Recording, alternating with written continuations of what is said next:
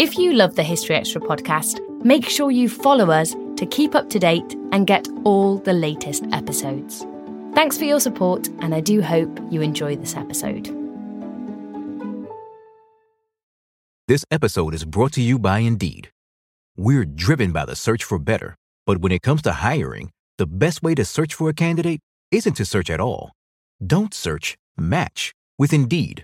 Use Indeed for scheduling, screening, and messaging so you can connect with candidates faster. And listeners of this show will get a $75 sponsored job credit to get your jobs more visibility at Indeed.com/History Extra.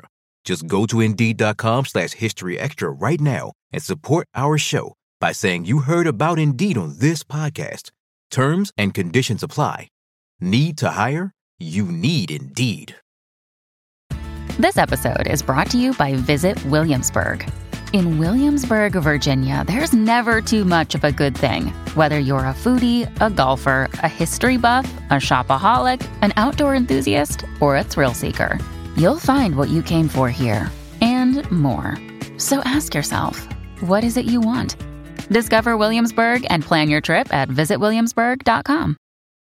When you need mealtime inspiration, it's worth shopping Kroger, where you'll find over 30,000 mouthwatering choices that excite your inner foodie. And no matter what tasty choice you make, you'll enjoy our everyday low prices, plus extra ways to save, like digital coupons worth over $600 each week. You can also save up to $1 off per gallon at the pump with fuel points. More savings and more inspiring flavors make shopping Kroger worth it every time. Kroger, fresh for everyone. Fuel restrictions apply. Another day is here, and you're ready for it. What to wear? Check. Breakfast, lunch, and dinner? Check. Planning for what's next and how to save for it? That's where Bank of America can help. For your financial to-dos, Bank of America has experts ready to help get you closer to your goals. Get started at one of our local financial centers or 24/7 in our mobile banking app. Find a location near you at bankofamerica.com/talktous. What would you like the power to do? Mobile banking requires downloading the app and is only available for select devices. Message and data rates may apply. Bank of America NA, member FDIC. Welcome to the History Extra podcast. Fascinating historical conversations from BBC History Magazine and BBC History Revealed.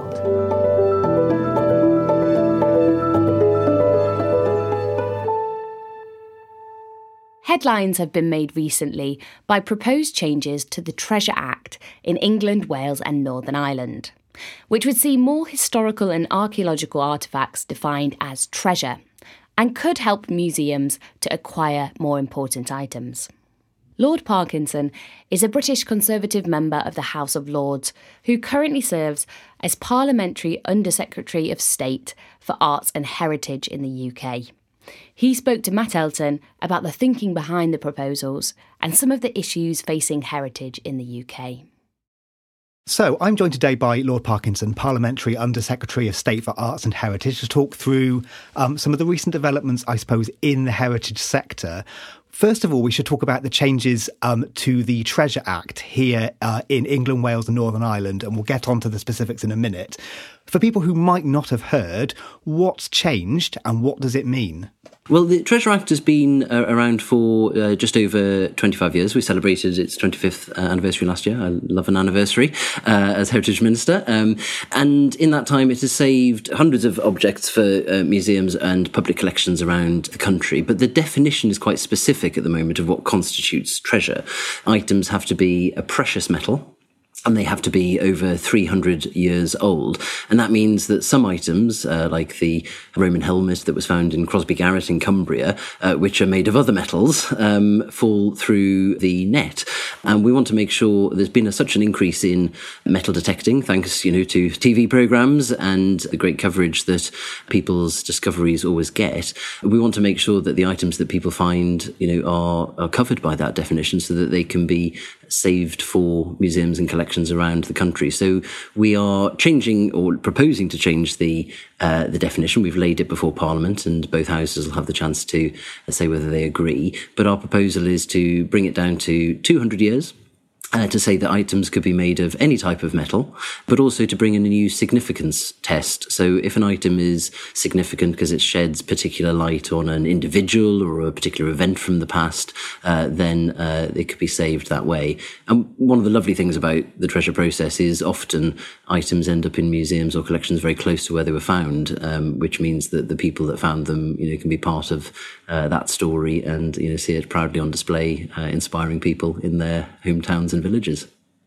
So one of the hopes for this change, this kind of proposed change, is that artefacts will end up in museums rather than in private collections. Is that right? That's right, yes. At the moment, if they don't meet the criteria, then they can be sold on the open market. And sometimes private collectors very generously lend items to museums, but there's no, automatic process for that happening. If they're defined as treasure, then museums get the opportunity to acquire them. And the people that find them and the landowners are eligible for a reward, so they're compensated for the discovery they've made, but they end up in a museum where they can inspire and educate people for generations to come.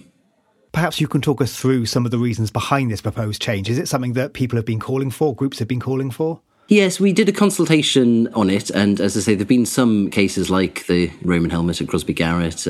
I went to go and visit Chelmsford Museum. They've got a wonderful little Roman figurine there, the Birrus Britannicus. It's a native Briton from the time of the Roman occupation, wearing what they describe as a sort of an early duffel coat. He's wearing this cloak that tells you a lot about the weather in the UK at the time, the fashion, the craftsmanship, but also the way that the Romans were taken by it. They obviously wanted to keep warm in the British Isles, but they exported that throughout the Roman Empire. Now that, again, was made of a base metal, so it didn't count as treasure. It was luckily saved through another mechanism, the export bar process, so it's ended up on public display only about 2 or 3 miles from where it was found in Essex. But we want to make sure that items like that can definitely be covered so that they can inspire people.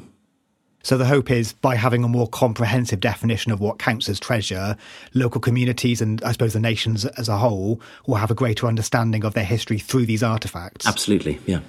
At the start, I sort of specified that this was only parts of the UK. Can you just talk us through which parts it applies to, when if it goes through, and which parts it doesn't and why not? Yes, this is separate in Scotland. There's a separate law there because the ancient laws of treasure trove are aligned differently in Scotland and predate the Treasure Act. So this is a change for England and Wales. There's also a slightly different process, which is rather complicated for Church of England land. But we think that the changes here will mean hundreds of items a year being covered by the new definition. And of course, we'll see how the process goes and see whether there's a case for further widening it to other materials in due course. But we want to make sure that the scheme runs well. It the British Museum and the National Museum Wales help us run the Portable Antiquities Scheme. They do that brilliantly. So we've got to make sure that they and the Treasure Valuation Committee, who work out how much items approximately are worth, are able to continue processing the work as they've been brilliantly doing for the past quarter of a century. Under the proposed changes, how will the decision-making process work in terms of what gets labelled treasure? Who will be involved in that process? It's a coroner, again, for sort of historic reasons of treasure trove. So if an item is found, then a coroner determines whether it is definition, whether it counts as treasure under the definitions under the Treasure Act. And if it is, then museums get first dibs on acquiring it, and the Treasure Valuation Committee meet and they work out the value and how the finder and the landowner on whose land it was found, how they can be recompensed for it, and then work out how much this needs to be sold at. Often the items are, only a few £100, so easily acquired by local museums. They can be quite small. The value of the metal can be quite low, but the value, the uniqueness of these fascinating items is, really beyond financial compare.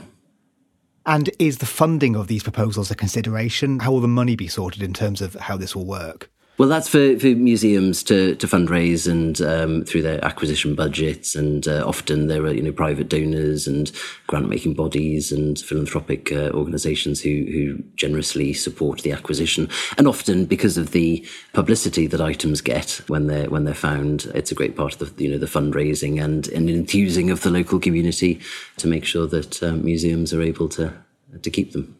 We don't always realise just how much our negative thoughts and experiences stick with us and weigh us down. You may find your brain constantly running through a highlight reel of bad moments. That comment your friend made last week that hurt your feelings. That frustrating thing your mum does. Or that silly thing you said in a meeting. Maybe it's time to get it all off your chest. Whether it's a tiny annoyance or something much bigger. Talking about it can give you some relief and lead you to a potential solution. That's where therapy comes in. It's a safe space to share whatever's weighing you down and learn to process it so your internal highlight reel can focus on the good stuff. And BetterHelp offers affordable online therapy on a schedule that works for you. Connect with a licensed therapist by text, phone, or video call. Start the process in minutes and switch therapists anytime. Let it out with BetterHelp. Visit betterhelp.com/historyextra today to get 10% off your first month. That's BetterHelp, HELP.com/historyextra. This episode is brought to you by Indeed. We're driven by the search for better, but when it comes to hiring, the best way to search for a candidate isn't to search at all. Don't search, match with Indeed. Use Indeed for scheduling, screening, and messaging so you can connect with candidates faster.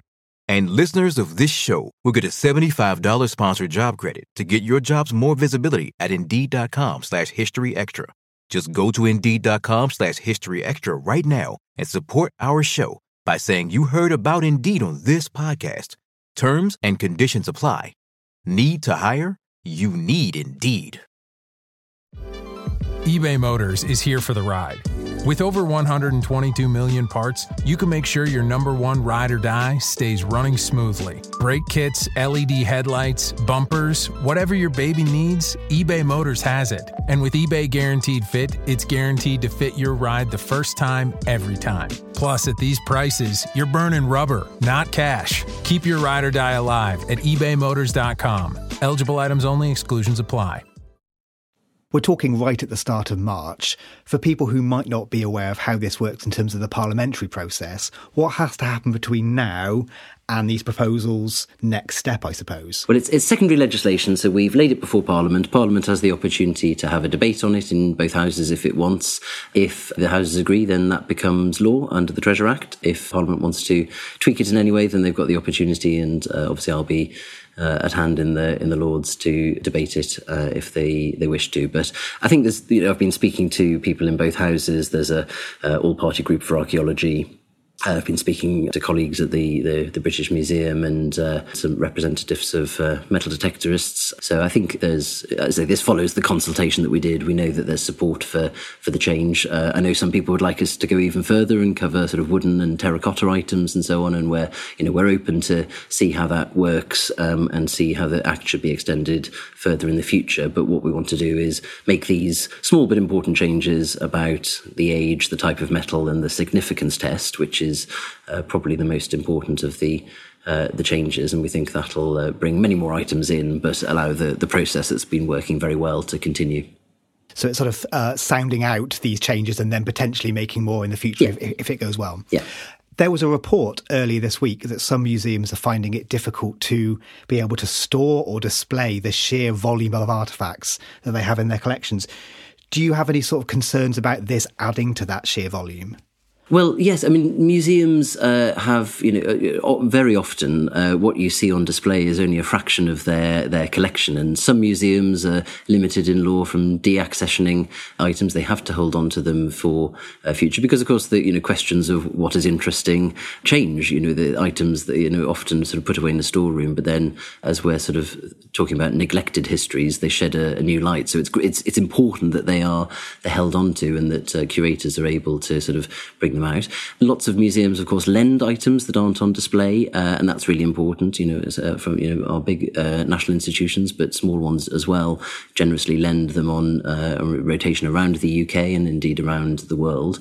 And, we support that through indemnity and insurance to make sure, you know, items can be transported. But, you know, we talk to museums. Obviously, we have a direct relationship with a handful of museums who are the national institutions, who are arm's length bodies for the department. And so we talk to them about the storage space that they have.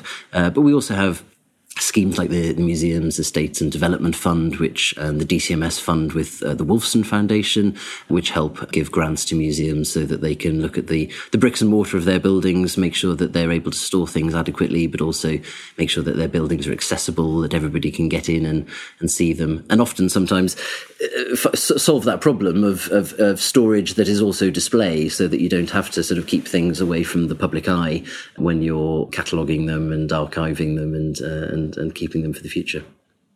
There's sometimes concern expressed in the archaeology sector that by focusing on the sort of monetary or financial value of these objects, it diverts attention away from their archaeological or historical worth. What would you say to those concerns? Yes, I mean, twice now I've had the privilege of going to the launch of the annual treasure report at the British Museum, which is wonderful because you meet the people who found these objects, and they talk about their incredible pride at being the first human being to set eyes on this for 2,000 years. And, you know, it doesn't matter, you know, how much it's worth. It just immediately takes you back to, well, who dropped this, who lost it, you know, this item of jewellery, this piece of coin, this clasp that was on somebody's cloak. It's, you know, it immediately conjures up images of how this item, you know, came to be buried under the ground. So it's wonderful meeting the detectorists who found them and seeing their pride at these items going on display. So yeah, sometimes they're lucky and they have a financial worth, but I think people aren't doing it to make money. They're doing it for the discovery and the chance of being that, you know, lucky first human being to hold this item. One of the sort of more dark sides of archaeology, which I think emerged particularly during and after the pandemic lockdowns, was night hawking, which is when people sort of illegally, often at night time, go out with metal detectors and they find and keep objects. Has that been factored into this? Is that a concern? Yeah, well, as I say, the vast majority of treasure finds are made by metal detectorists, and the vast majority of metal detectorists know what the law is. It's a criminal offence not to report something that is treasure. So, you know, there's a risk to people in flouting the law, as well as it, you know, being the wrong thing to do. These items, you know, are wonderful and should be shared with a wide audience. And lots of metal detectorists are part of clubs, which is great because that means that, you know, they're part of a support network of, you know, explaining how the scheme works. Understanding the Portable Antiquities Scheme and knowing where to find your local finds liaison officer so you can report it. And so we're grateful to all the detectorists who find things, report them, and, you know, then have the pride at the end of the process of seeing them on display. And of course, they should get the credit. Museums often like to tell the story of how things were found and who by. So it's great that there's this, you know, enthusiasm for people to get out there and help discover the history that's below us all. I mean, as Heritage Minister, do you have a particular favourite heritage site or an aspect of history that particularly appeals to you? Well, I'm a history graduate, so I feel really, really lucky to be the Heritage Minister. What's so wonderful is, you know, you get to jump around the country, jump around different eras, which is great. I'm from the northeast, so, you know, the first historic sites I visited, I mean, I'm from Whitley Bay, so my nearest English heritage site is Tynemouth Priory, which is, you know, wonderful. And I sort of, you know, as a child, you know, from tobogganing down the moat when it snowed to sort of exploring the monastery and the sort of the garrison there. I've been delighted to see Seton Delaval Hall, which I've visited as a child. That's been, you know, restored after the terrible, you know, fire that it suffered, you know, many years ago, and the National Trust have done some great work. I'm looking forward to going back and seeing that. But yeah, it's a real privilege. I've, you know, been proud to fly the flag for Northumberland as we celebrated the 1900th anniversary of Hadrian's Wall, which is, you know, brilliant. It's a, you know, gets so many visitors, not just to the rural bits of the wall in the county, but, you know, the bits that run through Newcastle city centre. You can go and visit a Roman temple that's just at the end of a residential street in the West End of Newcastle, and that's you know, it's incredible that this history is around us, and the root of the wall goes under petrol stations and schools, and, you know, there's history all around us, and I think that incredible anniversary has been a great opportunity to engage the local community who just live right next to it. We've talked a bit about funding already in this interview. There's been a lot of news in recent years about funding cuts across the whole range of sectors. Do you think that heritage in Britain is currently underfunded? And what are your funding plans for the coming years, I suppose? Well, obviously, during the pandemic, we stood by our heritage and cultural venues across the country. We provided more than £1.5 billion of support through the Cultural Recovery Fund because, you know, so many of the sites depend on ticket sales and visits, and the gift shop, always exit through the gift shop. It's such an important thing. And, of course, suddenly because of COVID, that just stopped overnight. So the government stepped in to make sure that all those sites were able to continue and welcome people back as soon as that was possible. And it's been, you know, I became minister towards the end of the pandemic, so I've been lucky to see how that funding has helped people get back on their feet, and but also to see the changed ways of working. You know, for a time when people weren't able to visit in person, it encouraged people to do more digitally, to share things with worldwide audiences, and that sort of hybrid model has continued. And again, some of the money that was provided through the Cultural Recovery Fund has helped people invest in that. And that's an important part of sharing our heritage with audiences, you know, some of whom may not physically be able to visit sites as easily as others. One other strand that's been in the media of recent years is the idea that this relationship between heritage and politics. I wanted to get your take on whether you think that the heritage sector and heritage organisations have become too politicised recently. Well, I think, look, I'm a history graduate. I think it's great that people are debating the past, and that is a never-ending process. You know, there's no final word on history. We should always be re-examining and questioning what has come before. We should be always asking the question, well, whose story isn't being heard here? What's the counterpoint to this argument? So I think, you know, there's a very close overlap between history and politics. You know, history is you know, trying to understand the nature of human relations in different eras and civilizations, and sheds important light on current debates. So I welcome it. I think the important thing is that it's done in a rigorous way, a scholarly way. Museums and galleries and heritage venues should be provoking debate. The important thing is that they encourage people to ask the questions, and they don't spoon feed them the answers. You let visitors and the people that come to see your collections, let them make their own minds up, give them the facts, maybe even send them away with more questions in their mind. You know, encourage them to do some more research, to pick up a book, to go on Wikipedia, to, you know, to join the debate. That's an important part of it. It's a never-ending process. Some historians have expressed a view in recent years that the government shouldn't necessarily be wading in to the extent that it maybe has into these kind of issues. What would you say in response to those concerns? Well, you know, we don't have an official view of history. You know, that's not the sort of country we are. We live. We have a rigorous and open debate. I think there's a role for government through things like the laws on making sure that our national collections are protected. I think that is important because it ensures that, as you know, contemporary debates are happening, that there is a long-term view. I think it's important to inject nuance and rigour into the process. Things are never sort of simple yes or no, good and bad.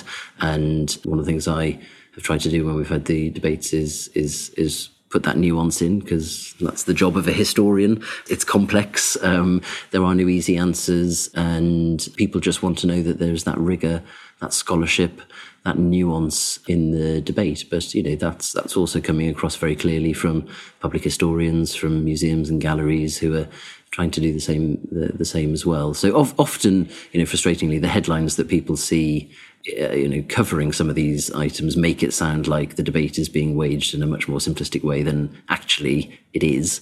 Most of the people engaged in it are just trying to provoke discussion and inquiry, and that's exactly what they should be doing. Another subject which is incredibly complex, and I suspect needs some of the nuance that you just talked about, is the issue of repatriation. What's your view on artefacts that have been originally taken from other cultures elsewhere in the world and are now in this country, in the UK? Well, I think it's, you know, it has to be done case by case. Often there's a complex story behind it, and, you know, that provokes lots of questions, as it should. We, working with the Arts Council, we published some refreshed guidance for museums and galleries and others who are looking at this question.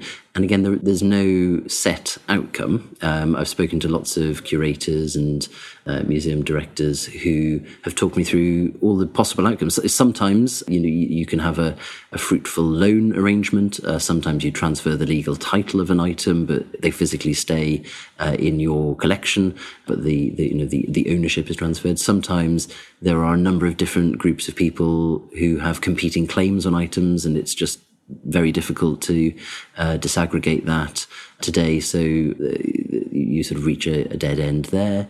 And in some cases, as I say, the law says a number of our national institutions are prohibited in law from deaccessioning their items, but that doesn't stop them lending them as they generously do to lots of organisations. I think the important thing is that wherever you see an item, and in a sense, the question of where you see it matters less than what you take from it, because so many of our great institutions are visited by people from around the world. Because of the ability to share things digitally, they can share those with international audiences. The important thing is that they tell the full story. So it's, here's who made it, here's who owned it, here's how it was taken, where it was taken from, how it got here, how it's been looked after since, the many stages of its history down the centuries should all be there for people to engage with.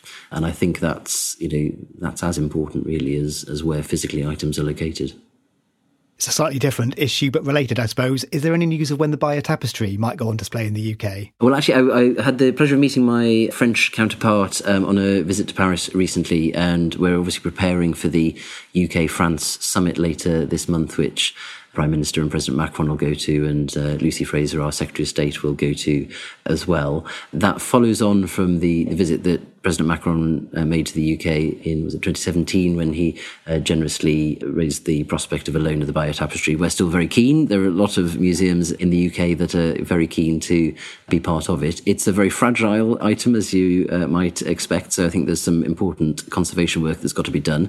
I was explaining to the French government that our conservators and curators and tapestry experts here are very happy to help on that while it's going on, so that we can work out a good time for it to come across the channel. And it is such a fascinating piece. There's some sort of scholarship that suggests it was made in England rather than in France. This question of whether the arrow that famously there was added in later. So there's still so much we can learn from it, and we're keen to see it come to the UK. But I think it needs a bit of love and attention before it can.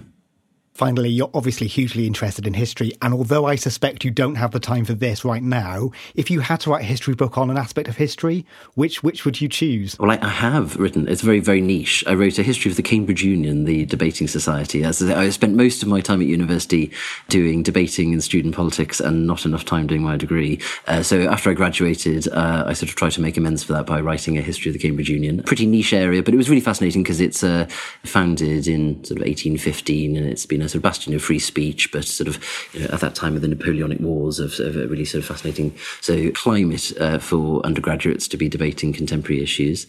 I, for a decade, ran the Conservative History Group, which, as the name suggests, is focused on sort of political history on the centre-right, and have been written lots of pieces and articles along the way. One on a wonderful lady called Mavis Tate, one of the early female MPs, who was also part of the delegation from Parliament to the concentration camps after the Second World War. There was a cross-party, cross-house delegation sent to go and report on it, and the horrific scenes that she saw there at the end of the Second World War very sadly contributed to her mental breakdown, and that and a divorce, it seems, led her to take her own life just a few years later. So it's a really sad story about this incredible sort of pioneering female MP. So I've, I continue to, I love, flicking through the Dictionary of National Biography and Wikipedia, and thinking of more niche topics to write, maybe after I'm finished in government. That was Lord Parkinson, the current Parliamentary Under-Secretary of State for Arts and Heritage in the UK. Thanks for listening to the History Extra podcast. This podcast was produced by Brittany Colley.